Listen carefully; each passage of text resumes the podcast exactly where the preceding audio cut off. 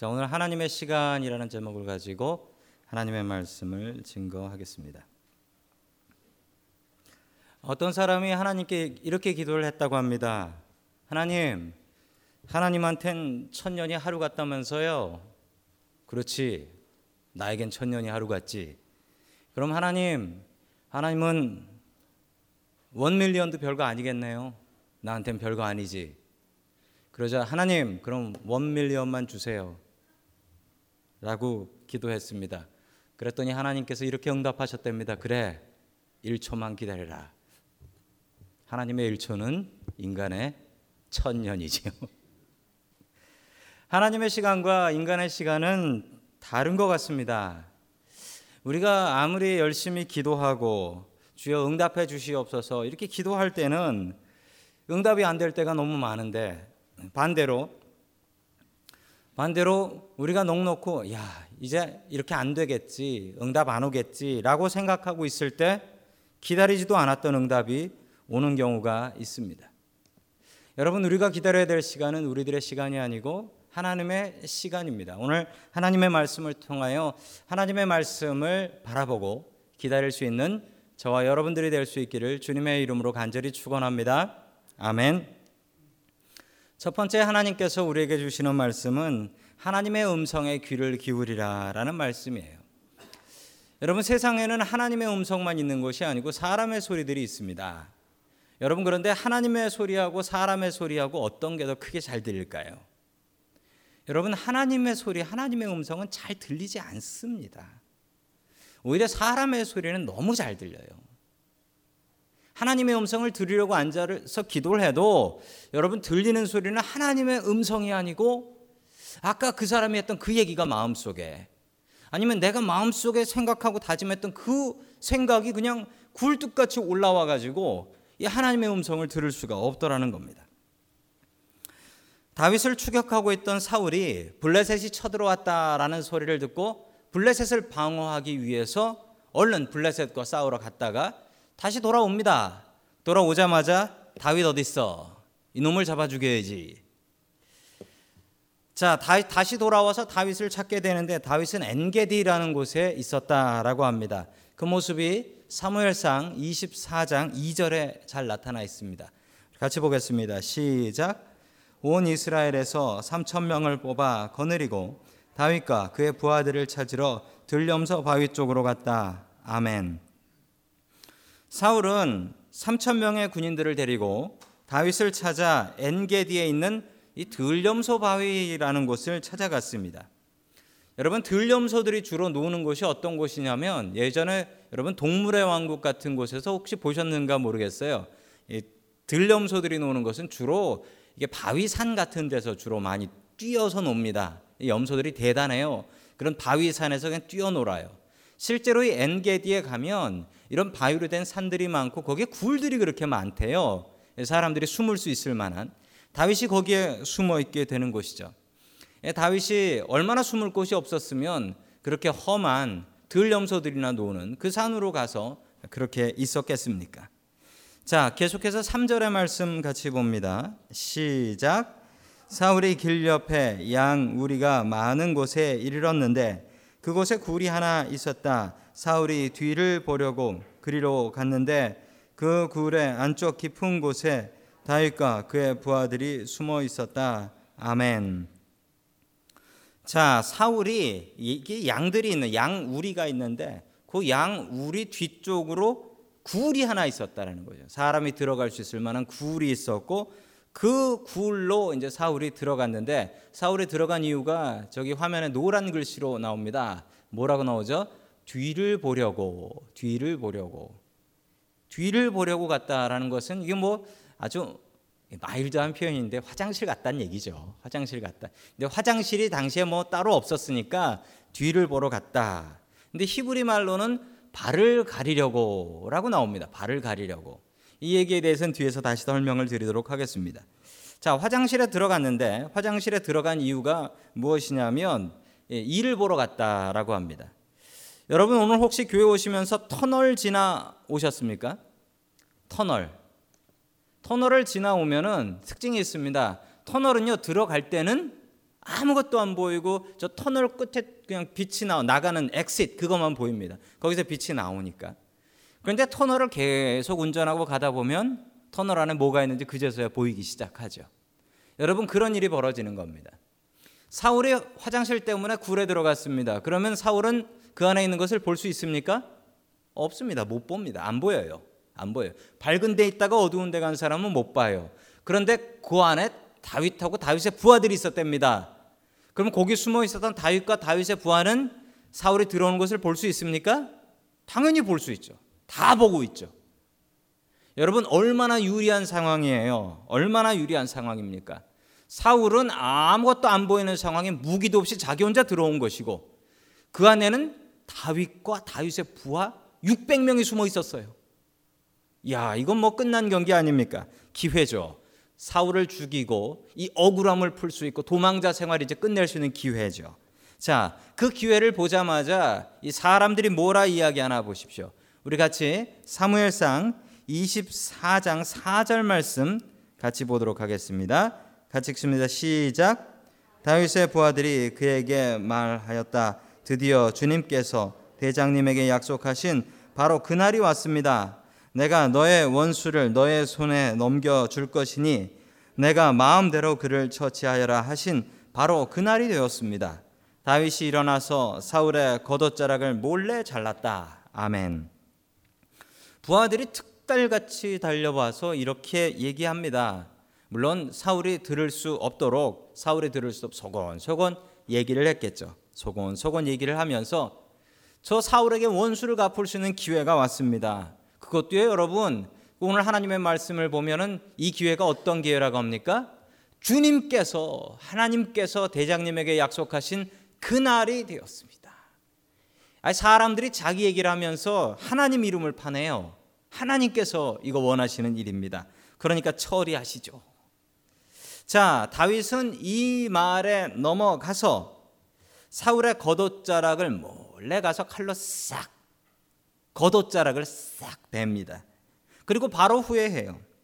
여러분 하나님의 명령이 아닌 사람들의 이야기를 들었기 때문입니다. 여러분 사람들이 아무리 옳다라고 이야기를 해도 사람들이 아무리 옳다라고 얘기해도 하나님께서 아니다라고 하면 그 길은 아닌 거예요. 여러분 사람들이 아무리 맞다라고 얘기해도 여러분 그 길을 따라가면 후회가 있습니다. 하나님 혼자 이 길이라고 얘기하는데 여러분 이 길을 따라가면 처음에는 후회가 올지 몰라도 이 길은 가면 갈수록 잘했다. 가면 갈수록 잘 선택했다. 라는 확신이 들게 됩니다. 다윗이 사람들의 말을 듣고 사울의 옷을 베입니다. 그리고서 바로 후회해요. 여러분 사람의 이야기들과 하나님의 이야기는 차이가 있습니다. 여러분 어떤 차이냐면요. 사람들의 이야기는 크게 들립니다. 그리고 사람들은 그 이야기를 하면서 하나님이 이러셨어 라는 하나님의 이름도 팝니다. 그리고 이 길은 가기가 쉬워요. 왜냐하면 다른 사람들이 다 가니까. 왜 그렇게 살아? 편한 길이 있는데. 책임이 없어요. 이 길은 사람들이 가라고 하지만 이 길을 갔다고 해서 누가 책임져 주는 사람이 없습니다. 그런데 이 길은 반드시 가다 보면 후회해요. 내가 이 길을 괜히 갔지. 반대로 하나님의 음성이 있습니다. 이 길은 작게 들립니다. 이 소리는 잘 들리지 않아요. 자, 이 길은 가기가 어렵습니다. 그런데 이 길은 가면 하나님께서 책임져 주십니다. 그리고 이 길은 가면 갈수록 처음엔 힘들지만 가면 갈수록 이 길은 후회가 없어요. 정말 잘 왔어. 정말 잘 갔어. 왜냐하면 하나님께서 책임져 주시기 때문입니다. 작년에 영국 썬더랜드, 썬더랜드라는 도시가 있는데 거기서 마라톤 대회가 있었습니다. 5천 명이 참여를 해서 뛰었는데 이 마지막에 다 들어왔는데 이상한 결과가 나타났습니다. 어떤 결과냐면 1등은 1등인데 나머지 4,999명은 모두 다 disqualify 실격된 거예요. 왜 실격됐나 알고 보니까 1등이 너무 빨리 달려갔어요. 그래서 1등이 그 앞에 에스콜트 하는 차가 있죠. 그 차를 따라서 갔는데 2등이 너무 떨어져가지고 1등이 안 보이는 거예요. 에스콜트 하는 차도 안 보이고 그래서 잘못해서 들어간 길이 셋길로 들어갔어요. 셋길. 뒤에 따라오던 3등이 잽싸게 또 따라서 셋길로 그 뒤에 4등, 5등, 5천 등까지 다 셋길로 갔어요. 그래서 다 뛰어서 들어왔죠. 결론은 어떻게 됐을까요? 1등은 1등, 4,999명은 모두 다 실격, 디스퀄리파이. 뭐 잘못했어요? 잘못한 게 없잖아요. 그 대회 측에서 길 안내를 잘했어야지. 그런데 그 앞에 사람 따라갔다는 죄로 그 42.19km 그걸 뛰고 실격돼 버렸어요. 참 웃기는 마라톤 대회였습니다. 여러분 3등으로 뛰었던 사람이 난 2등 따라갔어요. 4등 뛰었던 난 3등 따라갔어요. 따지면 뭐라 그럴까요? 여러분 그거 따라간 건 책임져 줄 사람 아무도 없어요. 여러분 사람들의 말이 이렇습니다. 사람들 남들 다 그리로 가. 왜 어려운 길 가? 라고 이야기하는 그 길이 여러분 끝내 가면 갈수록 후회가 되고 되돌릴 수도 없고 책임져 주는 사람도 없어요. 여러분 하나님의 길은 다릅니다. 하나님의 음성은 다릅니다. 이 인생에 책임져 주십니다. 처음엔 힘들지만 가면 갈수록 잘 왔어. 잘했어. 라는 다짐이 마음속에 생깁니다. 여러분 사람의 음성을 들으려고 모인 여러분들이 아닌 줄로 믿습니다. 오늘 이 시간 하나님의 음성에 귀를 기울이고 하나님의 뜻대로 살아갈 수 있는 저와 여러분들 될 수 있기를 주님의 이름으로 간절히 축원합니다. 아멘.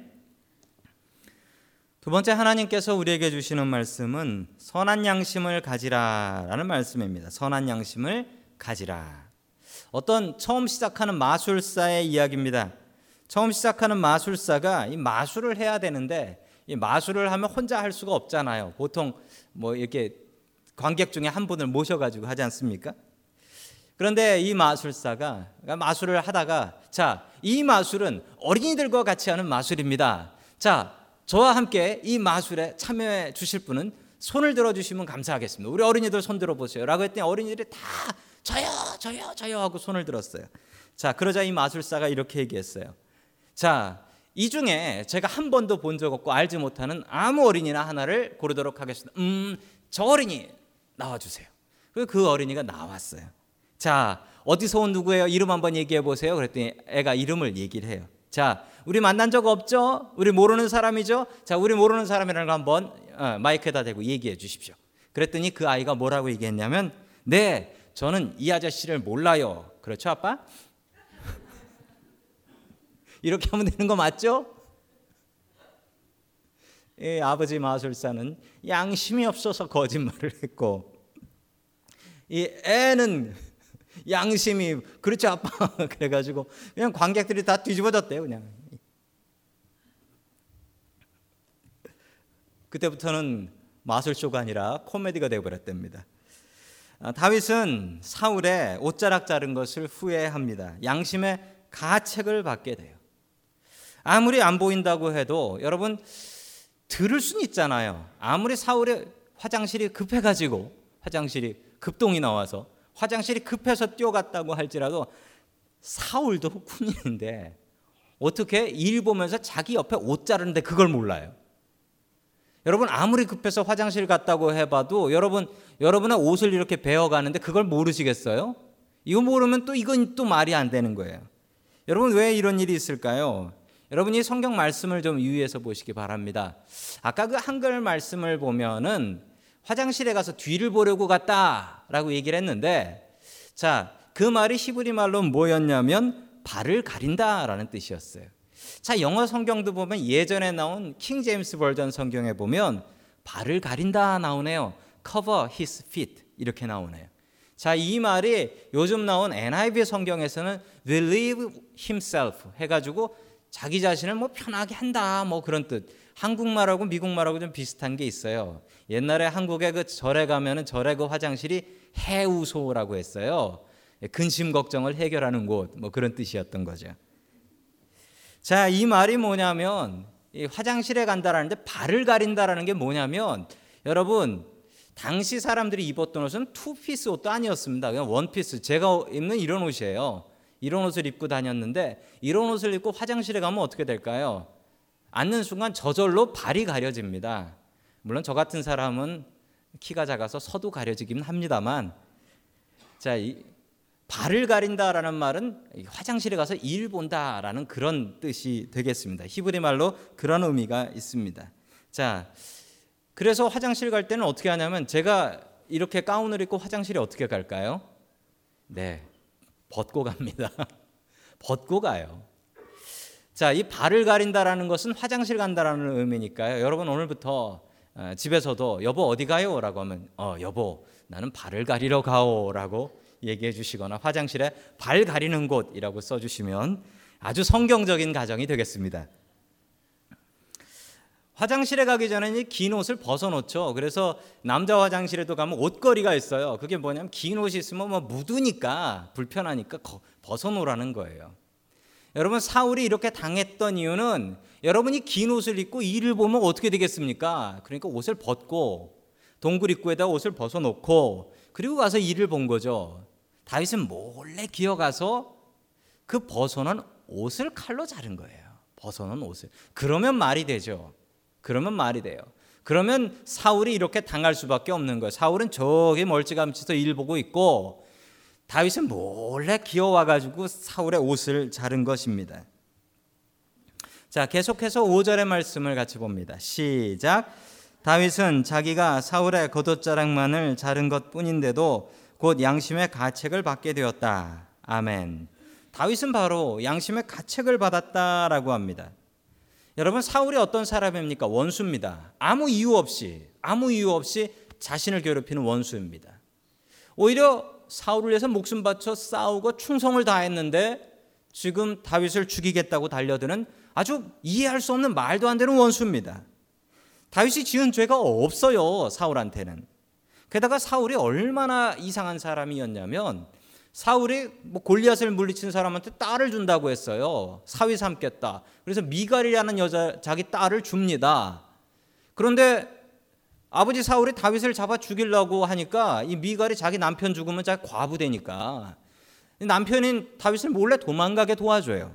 그러자 이 아버지 사울이 아니 그거 당연히 그래야지. 근데 이 아버지 사울이 어떻게 하냐면요. 너무 화가 나가지고 이 미갈이라는 딸을 남편이 뻔히 있는데도 불구하고 자기가 결혼시켜 놓고서도 갈라버리고 다른 남자한테 주어버립니다. 아 이런 장인이 세상에 어디 있어요? 여러분 이런 이해할 수 없는 장인, 이런 이해할 수 없는 원수 죽인다고 해서 누가 뭐라 하겠습니까? 죽어 마땅한 사람이지.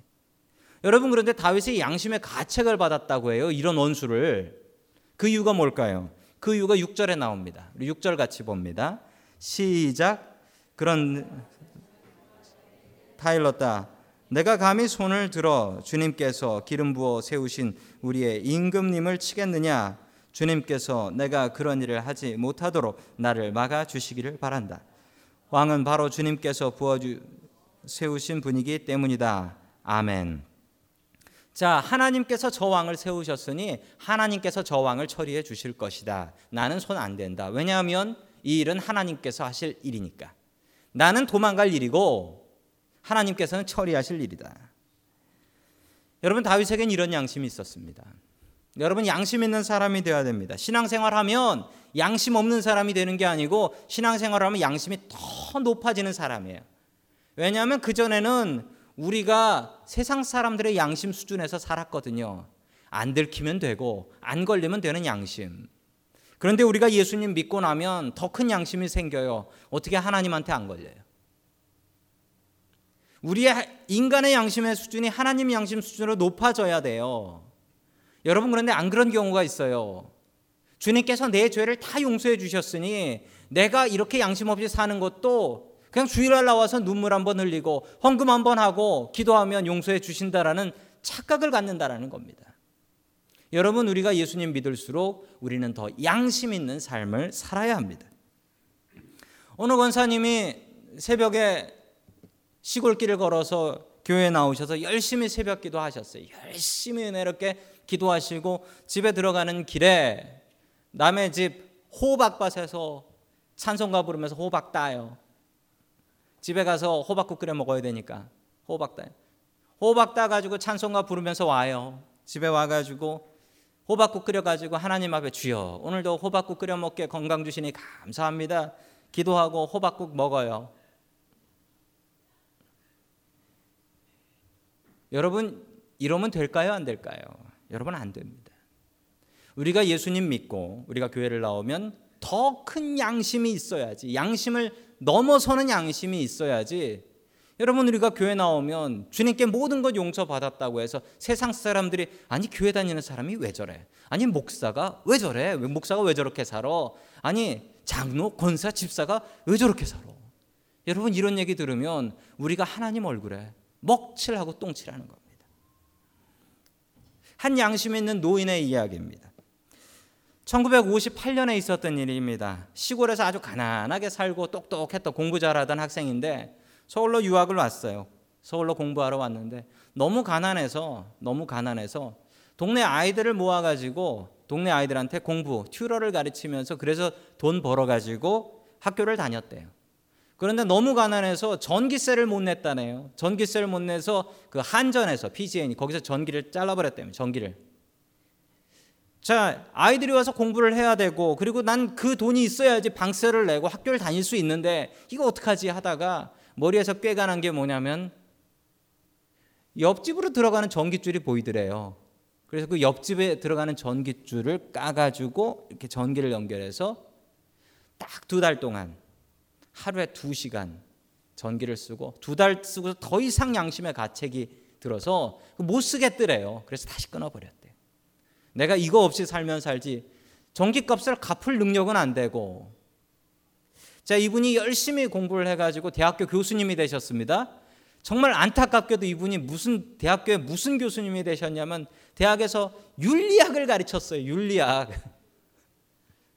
어떻게 학생들한테 윤리학을 착하게 살아라라는 것을 가르치면서 마음속에 드는 생각은 넌 도둑놈이잖아. 그 마음을 갖고 50년을 살았어요. 더 이상 그 마음의 가책을 지울 수가 없어서 50년이 지나서 자기가 쓴 그 전기요금 그것에다가 페널티까지 계산을 해가지고 20만 원, 200불을 한국전력으로 보냈습니다. 그랬더니 한국전력에서 그걸 받고 그 편지를 받고 참 안타깝긴 한데 법이 10년 지난 전기세는 안 내도 된대요.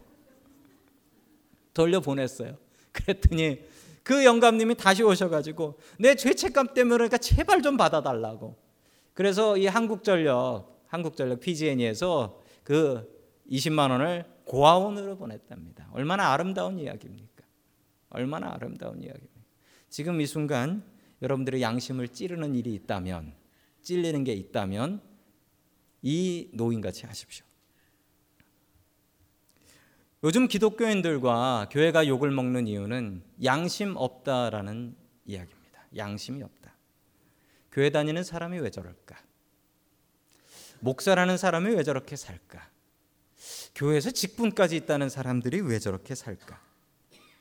여러분 교회 다니면 양심이 무뎌지는 게 아니라 교회 다니면 양심이 더욱더 예민해지고 양심이 하나님 수준으로 올라가는 것입니다. 여러분 우리 한번 같이 따라해 보겠습니다. 내가 우리 교회 얼굴이다. 자, 그럼 옆에 분들 바라보시면서 얼굴 참 잘생겼네요. 한번 칭찬해 주시죠. 그게 사실이든 아니든 그냥 기뻐하시면 됩니다. 여러분, 우리가 하나님의 얼굴입니다. 우리의 양심은 세상 사람들의 양심보다 높아야 합니다. 양심껏 살아갈 수 있는 저와 여러분 될 수 있기를 주님의 이름으로 간절히 축원합니다. 아멘. 세 번째 마지막으로 하나님께서 우리에게 주시는 말씀은 하나님의 시간을 기다리라라는 말씀입니다. 다윗이 이렇게 도망자 생활을 했는데 이게 대략 몇 년 정도 될까요? 정확한 시간은 계산할 수 없지만 대략 한 15년 정도의 시간이라고 합니다. 왕이 된다라고 하고서 그때부터 도망자 생활 시작해서 15년. 15살쯤에 왕이 된다고 안수받아서 나이 서른에 어, 왕이 되었습니다. 그동안 15년 동안 이 도망자 생활을 하는데 혼자 도망하는 것도 힘든데요. 아내 둘과 도망을 했고요. 혼자 혼자 우리 가족만 도망하는 것도 힘든데 부하가 600명이었대요. 거기에 딸린 식구들 생각해 보세요. 이건 수천 명입니다. 수천 명이 도망을 다닌 거예요. 그래도 다윗은 하나님의 시간과 하나님의 방법을 기다렸지 사람들의 방법과 사람의 수단을 기다리지 않았다라는 겁니다. 여러분 다윗에겐 믿음이 있었기 때문에 그래요. 믿음이 없으면 기다릴 수가 없습니다. 지난주 지난주 3월 22일 한국에서 있었던 일입니다. 중학교 다니는 딸이 이틀 동안 집을 나갔습니다. 딸이 이틀 동안 집을 나가서 가출을 했으니 얼마나 걱정이 많이 됐겠습니까? 이틀 뒤에 딸이 돌아왔어요. 딸이 돌아왔는데 엄마가 딸을 붙잡고 얘기를 했습니다. 너 나가서 뭐 했니? 너 나가서 어디 있었어? 별일 없었어요. 별일 없었어요. 하다가 갑자기 딸의 눈물을 뚝뚝 흘리면서 이렇게 얘기합니다. 이틀 동안 남자친구하고 있었는데 그 남자친구가 자기를 성폭행했다고. 이 어머니 마음이 찢어졌습니다. 그래서 남편에게 가서 얘기했어요. 남편에게 가서 딸이 남자친구랑 있었다는데 성폭행을 당했다, 레입 당했다라고 얘기를 했습니다.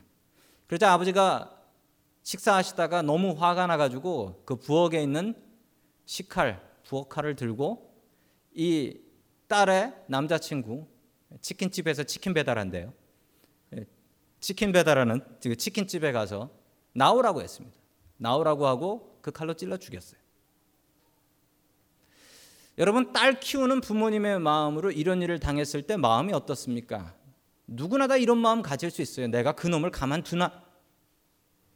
뭐 이런 생각할 수 있다라는 거죠. 이 아버지의 마음을 누가 이해 못 하겠습니까? 여러분 그런데 이 아버지가 잘못한 게 뭔가요? 아니 그런 일 있으면 경찰에 신고해야지 왜 본인이 칼을 들고 가요? 딸이 거짓말했을 수도 있잖아요. 그리고 그 남자애가 그렇게 나쁜 놈이면 법으로 심판받게 해야 하잖아요. 여러분 이렇게 해서 이 가정이 어떻게 되었을까요? 아버지는 감옥으로 구속됐습니다. 분명히 감옥 가겠죠. 분명히 감옥 갈 거예요.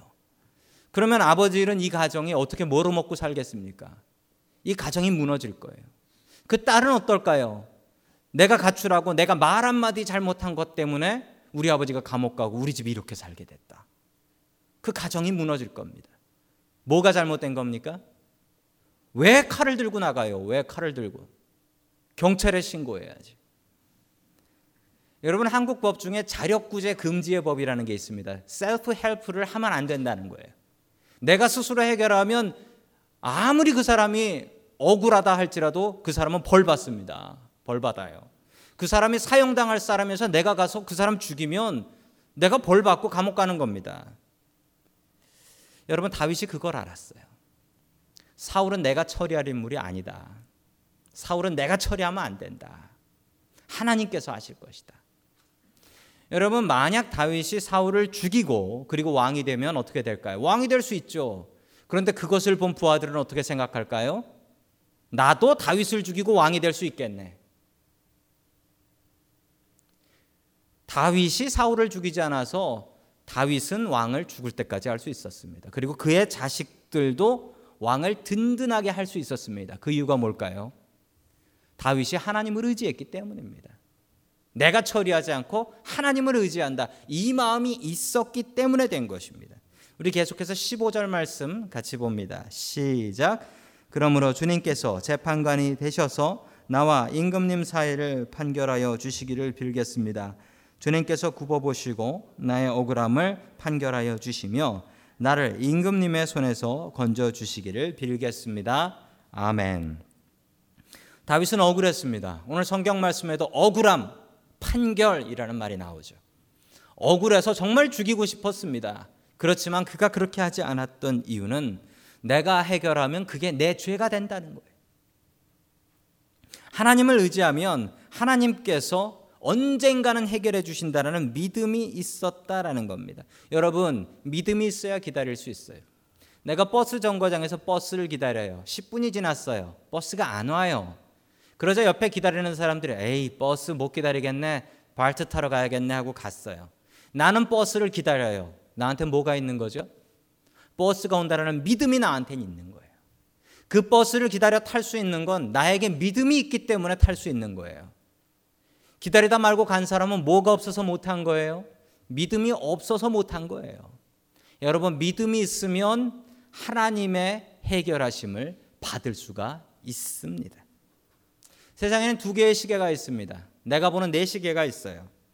내 시계는 보기 편합니다. 내 달력은 보기 편해요. 나는 내 시계를 보고 내 달력을 보고 계획을 짭니다. 여러분 반대로 내 시계 말고 누구 시계가 있냐면 하나님의 시계가 있어요. 하나님의 시간이 있어요. 그분의 시간은 잘 알 수 없어요. 여러분 그렇지만 내 시간과 내 시계는 틀릴 때가 너무도 많이 있지만 하나님의 시간과 하나님의 시간은 틀릴 때가 없습니다. 다윗은 그걸 알고 있었어요. 그렇게 기다린 세월이 15년. 그 15년을 기다려서 다윗은 왕이 될 수 있었습니다. 여러분 하나님의 시간을 기도하며 기다리십시오. 지치고 힘들고 어렵고 실망할 때마다 하나님의 시간이 맞다.